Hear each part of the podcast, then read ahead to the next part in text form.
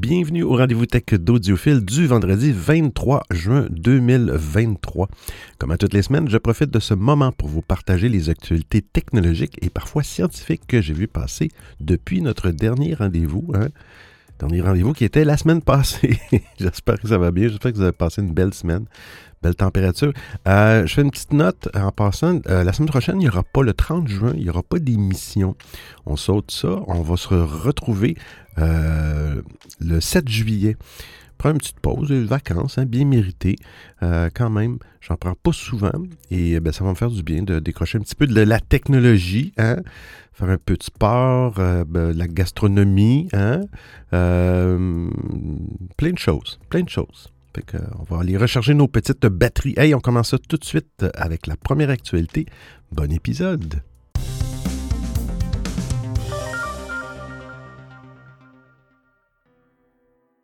Windows 11, la dernière mise à jour, fait planter Google Chrome. Quelle surprise, Microsoft. Windows 11 peine à grignoter les parts de marché. L'OS, le système d'exploitation, était seulement utilisé à 22,95% des utilisateurs Windows en mai, contre quand même 71,9% pour Windows 10. Et ce n'est pas les récents dysfonctionnements survenus déçus qui vont les pousser à faire le grand saut, censé corriger le bug empêchant de copier des fichiers. La mise à jour KB5027231 de Windows 11 a provoqué bien des désagréments à certains usagers. Mais qu'est-ce qui cloche? Une fois installée sur Windows 11, la mise à jour empêche les utilisateurs de l'antivirus Malwarebytes de naviguer sur Google Chrome. Concrètement, la fenêtre de navigateur est invisible alors même qu'une tâche est bien en cours d'exécution dans le gestionnaire. Mise au parfum, l'éditeur d'antivirus a confirmé qu'il était à pied d'œuvre pour régler le souci. Je cite, « Nous rencontrons actuellement des problèmes avec Malwarebytes, Exploit Protection et Chrome dans Windows 11, provoquant le plantage de Chrome. Nous pensons que cela se produit en raison d'une mise à jour, la fameuse KB5027231, qui a été publiée le 13 juin 2023, souligne un porte-parole sur le forum officiel de l'entreprise. Et dans un post plus récent, il explique qu'un correctif en version bêta est désormais disponible.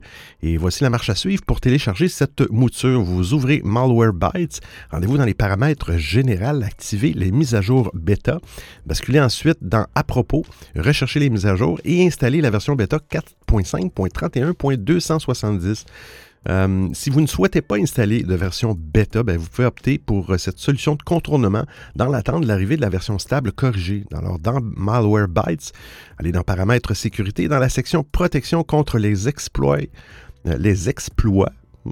Allez dans « Gérer les applications protégées », désactiver Google Chrome, puis cliquez sur « Terminer ». Évidemment, cette solution n'est pas optimale puisque vous serez à la merci des malwares sur Google Chrome. Si vous ne souhaitez pas être exposé et que vous ne faites pas confiance à Windows Defender, vous pourrez tout bonnement désinstaller la mise à jour KB 502.72.31 jusqu'à l'arrivée d'un correctif complet.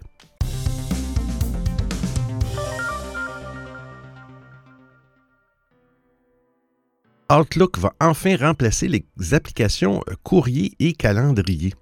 Microsoft a annoncé qu'elle faisait enfin ses adieux aux applications courrier et calendrier de la plateforme Windows Universal dans Windows 11. Donc, à partir de 2024, tous les nouveaux appareils Windows 11 seront livrés avec le nouveau logiciel Outlook pour Windows, basé sur le web en tant qu'expérience de messagerie par défaut, selon une page d'assistance publiée par l'entreprise. La disparition des applications Mail et Calendar n'est pas vraiment surprenante car le nouvel Outlook est testé depuis longtemps et a déjà remplacé les applications classiques dans les version bêta de Windows 11.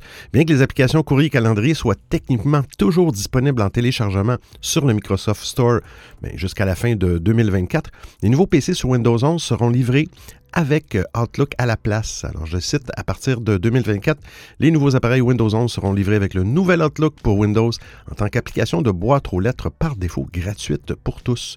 Les utilisateurs actuels des applications auront la possibilité de passer au nouvel Outlook en suivant les instructions à l'écran fournies par une bascule dans les applications. Le nouveau client Outlook pour Windows basé sur le web sera disponible pour les abonnés à Office 365 ou Microsoft 365, mais les consommateurs disposant de comptes de messagerie personnelle commerciales telles que Gmail ou Outlook.com pourront également utiliser l'application sur leur PC. Le nouvel Outlook pour Windows offre une expérience nettement améliorée par rapport aux anciennes applications courrier et calendrier. Il s'agit d'une application gratuite qui ne nécessite pas d'abonnement et qui inclut des fonctionnalités propulsées à l'intelligence artificielle pour améliorer la composition des mails. On vous rappelle que l'application est très inclusive puisque vous pouvez également connecter vos comptes Gmail ou Yahoo sur Outlook. Yahoo, ça existe encore, ça? Quoi qu'il en soit, l'abandon de courrier et de calendrier devrait éviter aux utilisateurs de devoir passer d'une application à l'autre pour accéder à leurs rendez-vous et autres événements, puisque tout sera désormais disponible sur Outlook.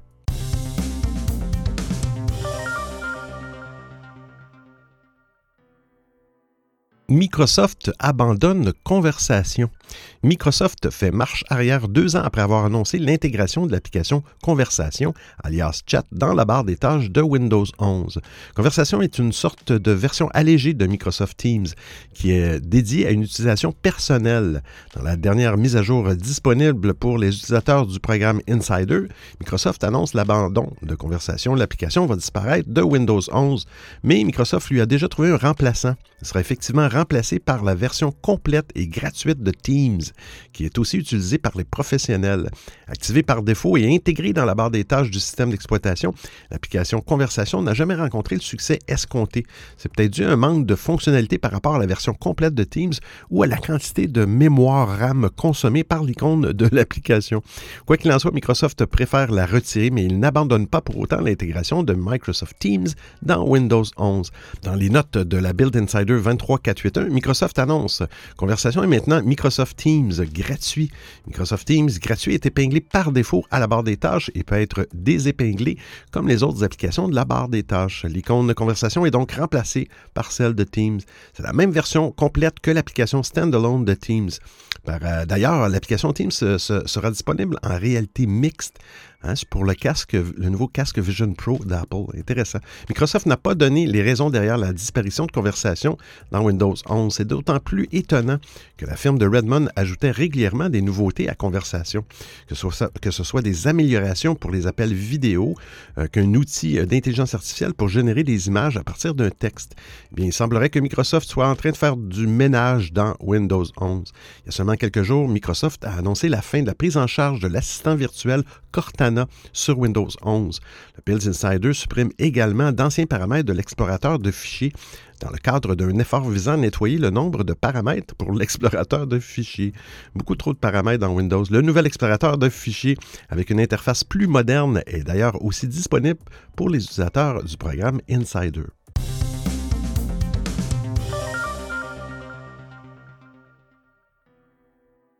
Outlook, victime d'une panne, et Microsoft ennuyé par la raison officielle. Oui, le 5 juin dernier, plusieurs milliers d'utilisateurs Outlook ont constaté qu'Outlook était inaccessible. Le souci s'est reproduit un peu plus tard dans la journée, puis tout a fini par rentrer dans l'ordre. Une édition depuis lors sans aucune nouvelle, mais Microsoft vient de fournir plus amples détails. La firme de Redmond explique ainsi avoir subi une attaque par déni de service, le fameux DDoS. Pour rappel, il s'agit d'une opération malveillante qui vise à compromettre l'accès à un système informatique en utilisant plusieurs autres systèmes. Concrètement, un très grand nombre de requêtes tentent de bloquer le site d'une organisation ou d'un particulier. Dans le détail, le groupe de pirates en question a pour nom Anonymous Sudan.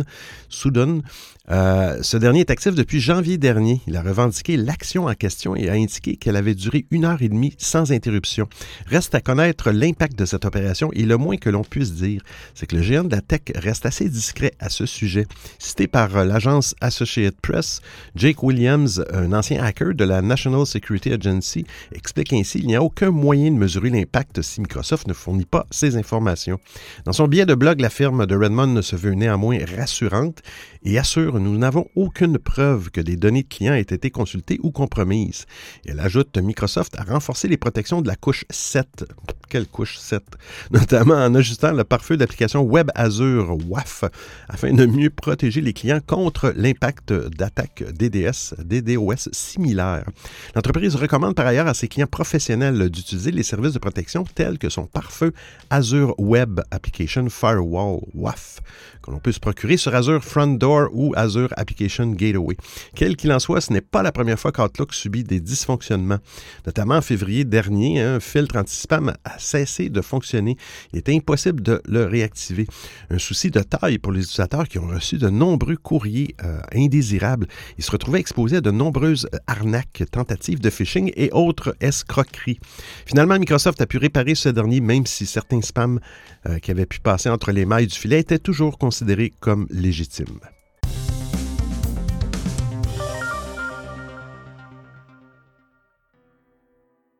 Les grands labels musicaux partent en croisade contre Twitter. Nouveau nuage à l'horizon pour l'oiseau bleu. Déjà en froid avec Google Cloud en raison des factures impayées. Incroyable. L'entreprise américaine s'est mise à dos les grands labels musicaux pour avoir permis l'utilisation de chansons protégées par les droits d'auteur sur le réseau social sans avoir noué des accords avec les maisons de disques.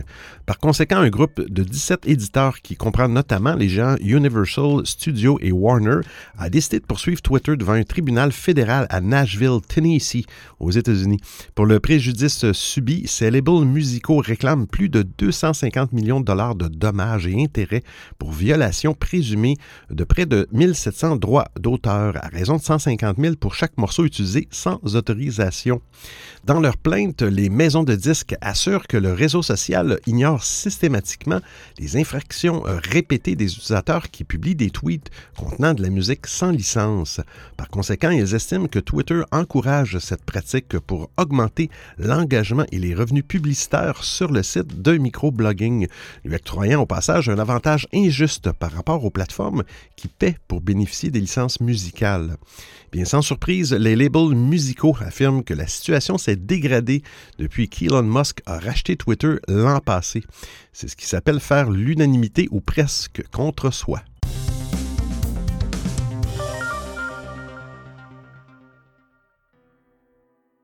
iOS 17 va permettre d'utiliser votre ancien code d'accès. Le futur système d'exploitation va s'efforcer de faciliter la vie des utilisateurs en leur permettant notamment de partager mots de passe et contacts très facilement. Mais Apple a également pensé aux utilisateurs les plus étourdis en insérant une nouvelle option bien pratique dont ils pourront profiter après un changement de code d'accès ou de NIP ou de PIN, peu importe. Voici comment cela fonctionnera. Si vous modifiez votre code et que vous l'avez oublié peu de temps après, eh bien vous aurez la possibilité d'utiliser le mot de passe précédent jusqu'à 72 heures après la modification. Gageons que vous avez rentré un mauvais mot de passe lors de ce laps de temps, eh bien iOS 17 fera apparaître une option baptisée « Code oublié » sur l'écran de verrouillage de votre smartphone. Le message suivant apparaîtra. Entrez votre code d'accès précédent pour accéder à cet appareil et créer un nouveau code d'accès.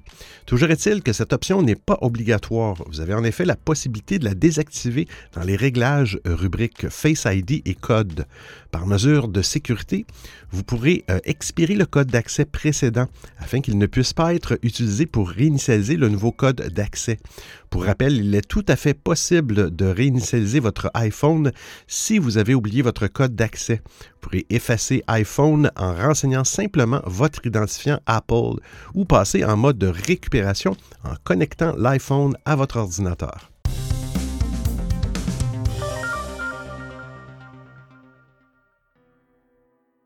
macOS Sonoma et iOS 17, ces fonctions pas encore prêtes pour le français. 5 nouvelles fonctions des prochains systèmes d'exploitation d'Apple ne seront pas proposées aux utilisateurs français, en cause de leur usage de la langue qui les réserve à l'anglais pour une durée indéterminée.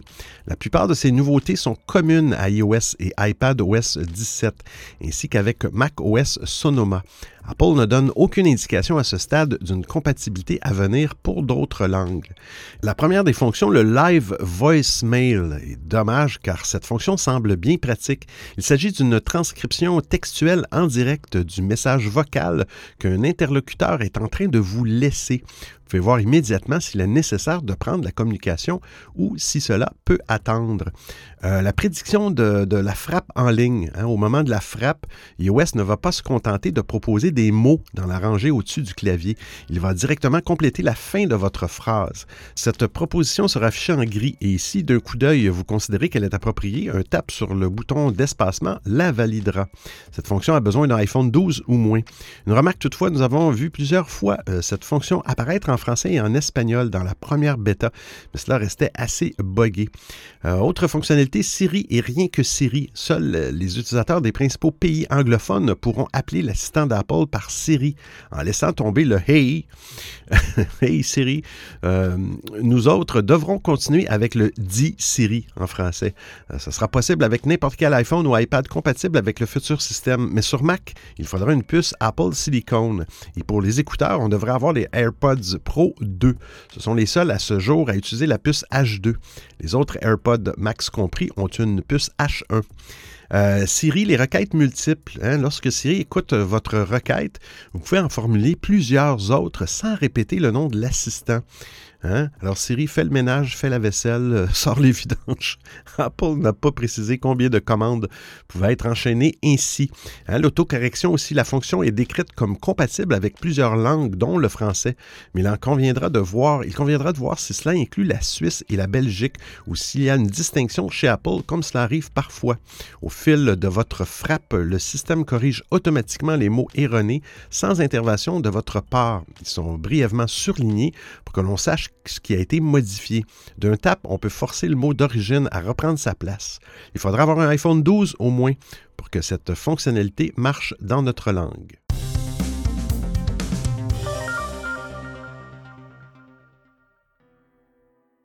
Après les messages vocaux, voici la prochaine nouveauté, WhatsApp. WhatsApp ne cesse d'améliorer son service de messagerie. Et alors que celui-ci propose déjà des messages vocaux depuis un moment, il se murmure qu'il va également proposer une fonctionnalité d'envoi de messages vidéo. Pour le moment, aucune annonce officielle n'a été faite par la maison mère Meta. Cependant, en fouillant dans les versions bêta de WhatsApp pour Android et iOS, les gens de WA Beta Info ont pu découvrir cette fonctionnalité en cours de développement. Plus exactement, WhatsApp aurait lancé les messages vidéo chez certains utilisateurs des versions bêta 2.23.8.19 pour Android et 23.6.0.73 pour iOS. Des chiffres complètement différents. Si vous utilisez une bêta de l'application, vous pouvez vérifier si la fonctionnalité est déjà disponible chez vous. Il suffit d'ouvrir une discussion et d'appuyer sur l'icône de microphone qui sert normalement à envoyer des messages vocaux. Si cette icône de microphone se transforme en caméra lorsque vous appuyez dessus, alors vous pourrez envoyer des messages vidéo. Pour rappel, vous pouvez déjà enregistrer une courte vidéo avec votre téléphone, puis envoyer celle-ci en tant que média sur WhatsApp. Cependant, la fonctionnalité de messages vidéo permettra de faire cela plus rapidement. Et cela permettra d'avoir une expérience plus spontanée et des échanges plus authentiques par rapport à l'envoi de médias vidéo. Dans le cadre des tests en bêta, la durée maximale des messages de vidéo est de 60 secondes. Et comme presque tous les contenus échangés sur WhatsApp, ces messages vidéo seront chiffrés de bout en bout, ce qui les rend illisibles lors du transit par les serveurs de l'entreprise. Notons que WhatsApp n'invente rien, puisque de nombreuses applications proposent déjà des fonctionnalités similaires, dont Messenger, qui appartient aussi au groupe Meta. Depuis, les messages vidéo rapprocheront l'expérience WhatsApp à celle de Snapchat. Cette dernière a fait des courts messages vidéo, l'un de ses marques de fabrique. En tout cas, force est de constater que WhatsApp est aujourd'hui en pleine transformation. L'application qui, au début, servait simplement de substitut au SMS, propose aujourd'hui des groupes de discussion organisés façon Slack ou Discord. Et récemment, WhatsApp a aussi annoncé le lancement de sa plateforme de diffusion de contenu qui permet d'envoyer du contenu public à une large audience, mais pas un petit groupe d'amis. Vous écoutez le Rendez-vous Tech d'Audiophile. Chrome se met à jour sur iPhone. Et Google vient d'annoncer une mise à jour d'ampleur pour son application Chrome sur iOS. Elle devrait obtenir de nouvelles fonctionnalités, notamment la prise en charge intégrée de la recherche par image. Si Lens est déjà disponible dans Chrome depuis quelques temps, il est maintenant possible de prendre directement une photo de l'extérieur ou faire une recherche par rapport à des images existantes dans la pellicule du téléphone directement. Google annonce que cette nouvelle intégration sera lancée dans quelques mois. Google Lens permet notamment de rechercher des images directement pour identifier des plantes, des espèces animales ou alors traduire un texte en temps réel. Autre grande annonce faite par Google concernant le futur de son application Chrome, eh bien Google Maps va faire son arrivée dans le service. Il ne sera désormais plus nécessaire de changer d'application lors de la recherche d'un itinéraire. Google explique notamment qu'un appui long doit permettre d'ouvrir un mini Google Maps directement dans Chrome. En plus de Google Maps qui fait son arrivée dans Chrome, un autre service de l'entreprise américaine devrait prochainement faire son arrivée. Il s'agit de Calendrier, l'agenda utilisé par des millions de personnes à travers le monde qui va changer l'application pour se retrouver directement dans Chrome. Là encore, cette nouveauté devrait permettre de faciliter la vie des utilisateurs et de réduire les actions à effectuer pour une tâche. Et je cite, « Au cours de l'amélioration de nos modèles d'IA, Chrome s'est amélioré pour détecter la langue d'une page web et suggérer des traductions », a écrit la société dans un communiqué de presse. Je cite, disons que vous prévoyez de visiter un musée en Italie, mais que le site est en italien et que vous ne parlez pas la langue, eh bien Chrome proposera automatiquement de traduire le site web du musée dans votre langue préférée. Enfin, Google Traduction devrait également faire son arrivée dans l'application. Il sera désormais possible de mettre une partie d'un texte ou la totalité d'un texte en surbrillance avant de le traduire.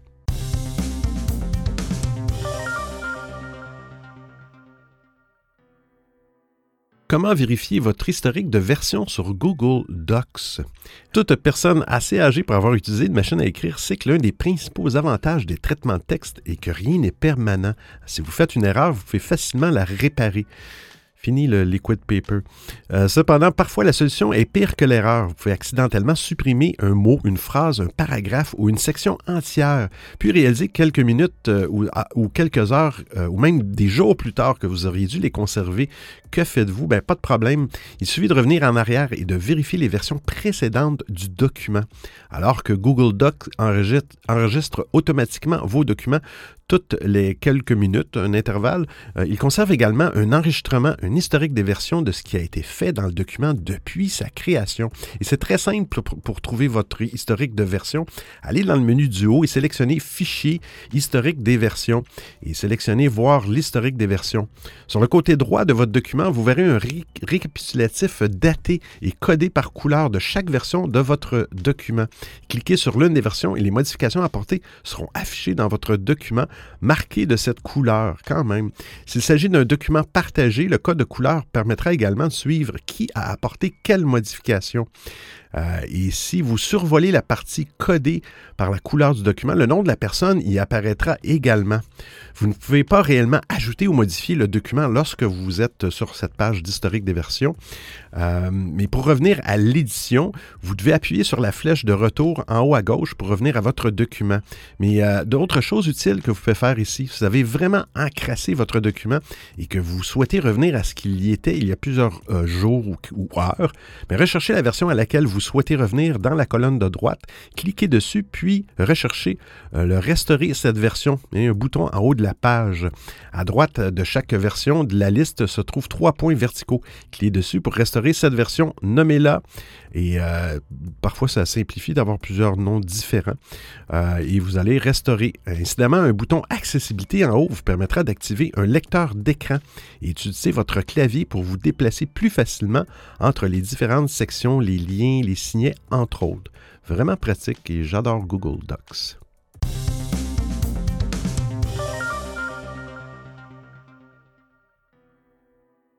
Instagram va enfin permettre de télécharger des Reels. Instagram, qui a presque une quinzaine d'années de vie, a su rester à la page en suivant les modes du moment, comme toutes les autres applications d'ailleurs. Cette tendance s'exprime encore aujourd'hui avec un changement important qui vient d'être annoncé et qui porte sur les Reels, les vidéos du réseau. Le patron Adam Mosseri vient de communiquer sur le déploiement d'une nouvelle option téléchargement ajoutée au menu qui apparaît en bas de la vidéo lorsqu'une personne souhaite partager le Reel. Cette fonction précise le dirigeant du réseau social n'est permise que sur les comptes publics. Les comptes privés sont quant à eux protégés. Par ailleurs, si vous possédez un compte public et vous y postez des Reels, vous aurez la possibilité dans les paramètres d'empêcher ces téléchargements. Avec cet ajout, Instagram va permettre de partager des vidéos postées sur ses canaux, sur d'autres réseaux sociaux, à l'image évidemment de ce qui est déjà possible avec TikTok, dans l'objectif d'aider à améliorer la viralité. Ces productions apparaîtront ailleurs avec le filigrane Instagram et le nom du compte d'où elles proviennent. Malheureusement, si vous vous réjouissez de cette nouvelle et cherchez déjà les premiers Reels à archiver dans votre téléphone, il faut aussi noter que cette option n'est pour le moment disponible que sur le marché américain.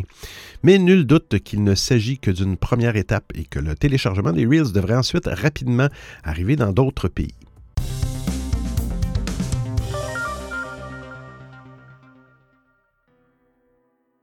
Les activités Discord sont désormais gratuites pour tout le monde. Discord a annoncé que les activités, une fonctionnalité pour les chaînes vocales qui permet aux membres de jouer à des jeux ou de regarder un contenu ensemble, resteront gratuites pour tous les utilisateurs de Discord. Alors que la plupart des activités Discord étaient auparavant verrouillées derrière un abonnement à Discord Nitro, je pense que le prix commence à 2$, près de 3$ américains par mois. La plateforme de communication avait temporairement supprimé son paywall dans le cadre des célébrations de son 8e anniversaire entre le 15 mai et le 15 juin. Désormais, des activités telles que Sketchheads, Blazing 8S, Bubble League, que je ne connais pas, seront indéfiniment gratuites. Certaines activités Discord, comme l'intégration Regarder ensemble de YouTube et le jeu Golf Putty Party, étaient déjà disponibles sans frais supplémentaires avant cette annonce. Si vous voulez les essayer vous-même, vous pouvez localiser les activités en rejoignant un canal vocal Discord et en cliquant sur le bouton en forme de fusée qui apparaît en bas à gauche de l'application. C'est un bel avantage pour les membres de Discord qui ne veulent pas débourser pour un abonnement Nitro. Et le timing au milieu des troubles de Reddit n'est probablement pas une coïncidence. Les utilisateurs de Reddit ont migré vers d'autres plateformes, y compris Discord, après que des milliers de sous-Reddits se sont éteints pour protester contre les changements d'API de l'entreprise. C'est beaucoup de gens qui recherchent une nouvelle plateforme sociale dans laquelle former des communautés sur des thèmes ou des sujets spécifiques. Discord ne remplace pas directement Reddit, mais il est déjà bien équipé pour répondre aux besoins des espaces communautaires cloisonnés. Il rentre certaines expériences interactives gratuites pour tous les utilisateurs pourrait attirer davantage de déserteurs de Reddit sur la plateforme.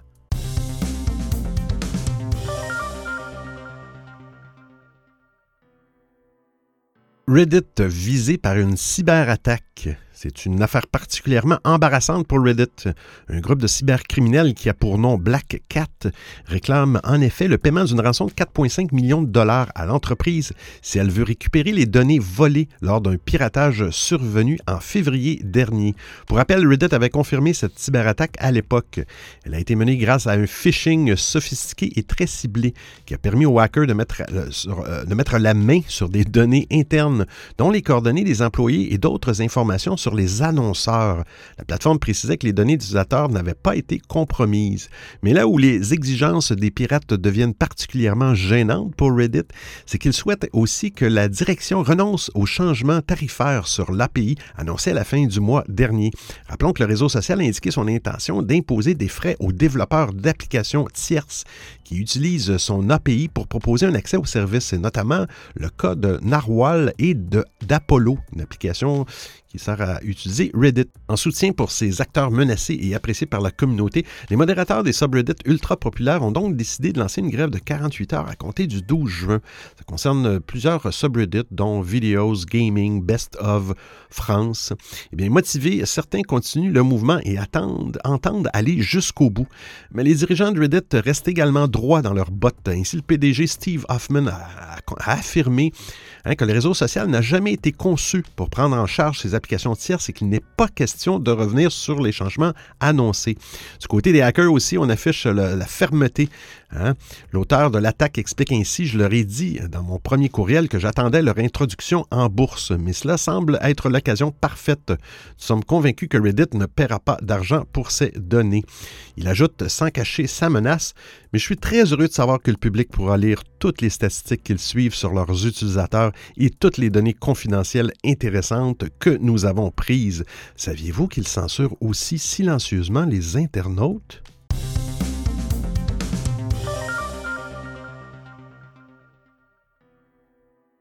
L'Europe va imposer des batteries amovibles sur les téléphones intelligents. Au début de l'essor du téléphone intelligent, la plupart de ces téléphones profitaient déjà d'une batterie amovible qui était souvent nécessaire d'enlever pour insérer les cartes SIM ou micro SD. Cette habitude a peu à peu disparu du marché au profit d'accumulateurs plus fins, directement collés aux composants du téléphone.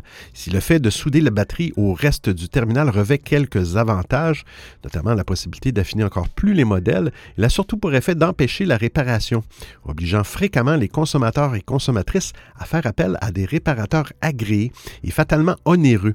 Cette impossibilité de changer l'un des consommables les plus fragiles du smartphone profite ainsi à l'obsolescence programmée et à la surconsommation. Jeudi dernier, le Parlement européen a ainsi pris les choses à bras-le-corps en validant un projet déjà connu de longue date par les sphères politiques et écologistes. Pour lutter contre l'obsolescence programmée, les fabricants devront bientôt permettre aux consommateurs de retirer et de remplacer eux-mêmes leurs batteries de smartphone. Ces dernières devront, quant à elles, être accessibles à la vente en cas de besoin. Cette décision claire et assumée de promouvoir la réparabilité des appareils électroniques qui nous entourent au quotidien entrera en application dès l'année 2027. Elle devrait aussi permettre de faciliter le travail des reconditionneurs qui connaissent un gain de popularité important depuis quelques mois face au marché du neuf. Cette proposition de loi ne concerne d'ailleurs pas que le remplacement des batteries. D'ici à 2031, les fabricants devront aussi faire en sorte d'améliorer considérablement le taux de recyclage des accumulateurs. Au terme, 80% du lithium et 95% des métaux qui composent une batterie devront être réutilisables. L'initiative débutera par les téléphones à l'orée des années 2030, mais devrait rapidement s'étendre au reste du parc électronique. Les tablettes, les ordinateurs et les voitures électriques seront eux aussi concernés par le projet de loi final.